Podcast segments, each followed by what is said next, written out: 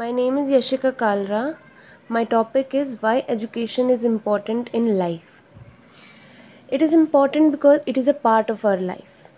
Early childhood and higher education is so much important for success in life. Higher education is important for the personal and social economic development of the nation.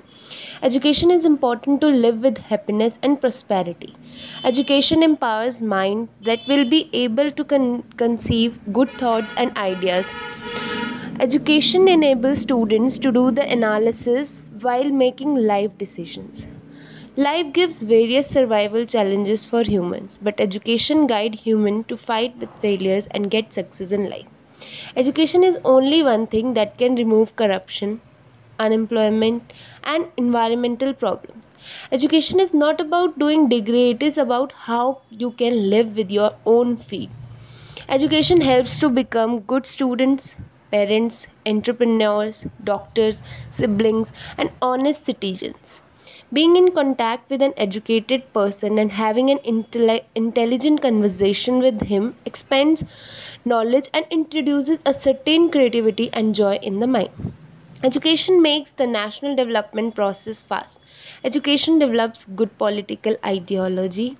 The standard of living of the citizens is largely dependent on the level of education the citizens are able to acquire. Everyone deserves to be educated. Education is the first early investment for the child development. Similarly, for governments and nations to make their country develop, their first budget allocation has to be on the education infrastructure in schools and colleges. Education grows as value if you have the skills but don't have the value, then educated person become useless.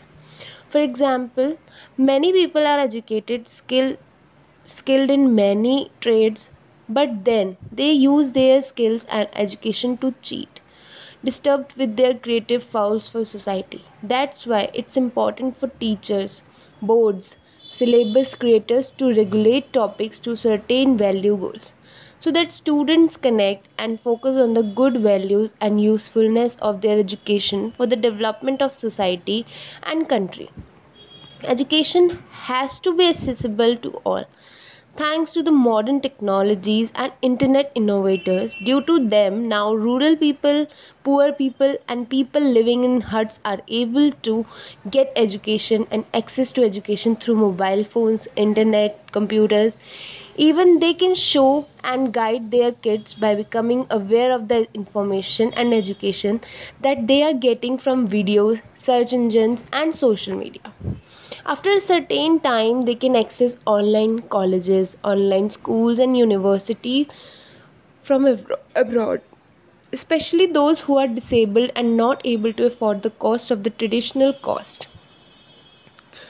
We all have to ensure that there is no barrier to education for common people. For that, as a teacher, you can educate value online. As a minister, you can invest more time and funds in the rural areas for education development. As a social worker or NGO, you can run educational awareness campaign.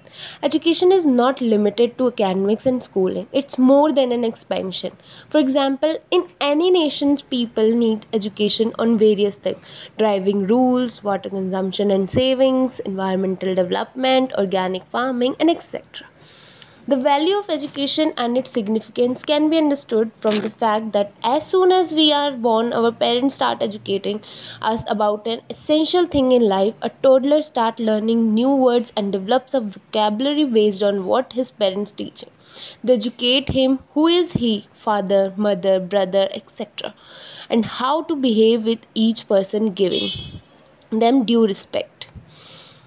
They also impart him priceless knowledge about ethics, morals, right from the beginning when he has a tender mind, so that these qualities stayed with him from his entire life in the form of conditioning.